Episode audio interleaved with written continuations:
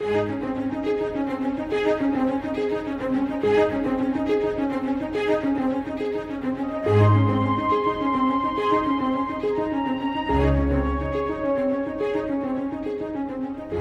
to Enjoying the Journey with evangelist Scott Pauley.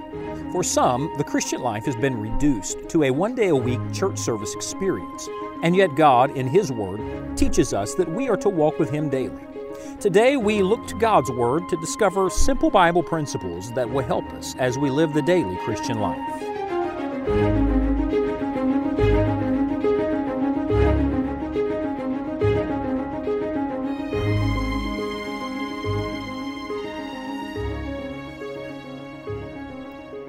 As a teenager, I took a certain verse and made it my life verse. As a young man, it helped me so very much. It was 1 Timothy chapter 4, verse number 12, where the Bible says, Let no man despise thy youth, but be thou an example of the believers in word, in conversation, in charity, in spirit, in faith, in purity. After all these years, I can say to you, that's not just a verse for youth, that's a verse for all of life. God wants all of us to be examples of the believers in word, in conversation, in charity, in spirit, in faith, in purity. It was several years later, after adopting this verse as my life verse, that I realized the larger context of this verse. You see, one verse of Scripture is powerful, but every text has a context, and every verse is connected to every other verse around it. 1 Timothy chapter 4 and verse number 12 is in the context of Paul saying to Timothy, Give attention to the Word of God. As a matter of fact, in verse 6, he talks about a good minister being nourished up in the words of faith and of good doctrine. And there's a nourishing work that the Word of God does in us. It strengthens us, it sustains us, it provides sustenance for our spiritual health and well being. We need the Word of God. In verse number 11, he says, These things command and teach. So not only do we need them, we need to give them to others. All of this is about the Word of God. And then one day, as I read through 1 Timothy chapter 4, verse 12, I read through the verse. I read to the next verse, where the Bible says, Till I come, give attendance to reading, to exhortation, to doctrine. And suddenly I realized 1 Timothy chapter 4 verse 12 is the goal. This is the destination, if you will. But 1 Timothy 4:13 is the means to the goal. It is, if you'll permit me to use this analogy, the vehicle that gets you to the destination. How do you become an example of the believers? In word, in conversation, in charity, in spirit, in faith, in purity? The answer is very simple. You have to give attention to the Word of God. You see, the Word of God is powerful. It is the only thing that will produce in you the very life of God. You see, the Holy Spirit uses the truth. He is the Spirit of truth. The Word of God is the sword of the Spirit. And so, how does the Holy Spirit accomplish His sanctifying work in us? How does He conform us to the image of Christ? The Word of God is an absolute essential, it is non negotiable. We're dealing this week with a revival of Bible reading. And we looked at the Old Testament scripture in Habakkuk. And we looked at Jesus' words in the Gospel according to Matthew. And now we find the same word in 1 Timothy chapter 4 verse 13. Give attendance to reading. And I want to say to you, reading is not a dirty word. I hope you're a reader. I hope you learn uh, to love reading. But whether you read lots of other books or not, though I hope you will, I must say to you the greatest thing you're ever going to read is the Word of God. And even if you don't enjoy reading other things, you should learn to love the Scriptures. The Apostle Paul was sitting in a prison cell when he wrote 2 Timothy. He was writing to his son in the ministry. He was asking him to bring specific things. He asked for a cloak, something for his body. He asked for him to bring books. That's interesting to me. An old man still reading, still digging, still learning and growing. Something for his mind, something for his soul. But then he said this when you're packing, Timothy, if you forget everything else, please don't forget this. He says, especially the parchments. Now, how did the parchments differ from the books?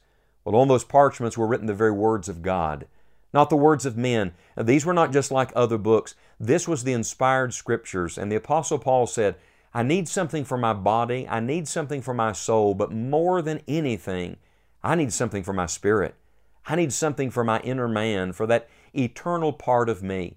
Friend, if that was true of the Apostle Paul, such a great Christian, and if that was true at the end of his life, then that's true for every one of us, no matter what stage of life we're in. It sounds so basic to say, give attention to reading the Word of God, but that's where it starts. Now, we don't stop with simply reading the Scripture. As a matter of fact, in the verses that follow, he talks about meditating on these things, taking heed to them, giving yourself to them. But to do all of that, you must read them. You can never know what you're not willing to read. You can never memorize what you're not willing to read and you will never live what you are not willing to read. Till I come, Paul said. Give attendance to reading. Can I tell you, someone greater than Paul is coming for us? That's the Lord Jesus Christ. We're going to stand face to face with Him and give an account of our lives. And I wonder on that day if He asks you, Did you read my book? Will you be able to say yes? I got an email some time ago from a young man that I have the greatest respect for. He was studying in a major university, a wonderful young man and a, a, quite a complicated major he was involved in. He told me that he was standing in a bookstore uh, buying a book that was required reading for a class. He took it off the shelf. It was an enormous hardbound book, thousands of pages, very small print, and he started laughing out loud to himself. And he said these words This book is bigger than the Bible. My young friend said at that moment the Holy Spirit convicted him and said to him, Yes, and you're going to read every word of that book because a man asked you to, and you've never read every word of my book. My friend said, standing in that bookstore, Brother Pauley, I stopped and I committed to God that this year I was going to read every word of the Word of God and give God the opportunity to speak to my heart. I tell you, friend, in your own life today, you need a revival of Bible reading. He goes on to say, give attendance to reading, to exhortation. That's what I'm doing right now. That's teaching and preaching. And then he says to doctrine. That's knowing what you believe and why you believe what you believe. And the sad truth is there are many people who give more attention to exhortation than they do to reading. They give more attention to someone like me talking about the Word of God than they do to the very Word of God itself. They give more attention to memorizing certain things and creeds and saying, Well, I've got an answer, I, I know my doctrine. But they don't read the Word of God to nourish their own soul. I want to challenge you no matter how long you've been saved, no matter how much you've studied the Bible, perhaps you're even a teacher or preacher of Scripture as I am. Would you join me in this? Would you join me in praying that God will give us a revival of Bible reading? If it was good enough for Habakkuk, if it was good enough for Jesus, if it was good enough for Paul and Timothy, then I think there must be a great secret here for all of us. In our generation, may God give us a revival of Bible reading.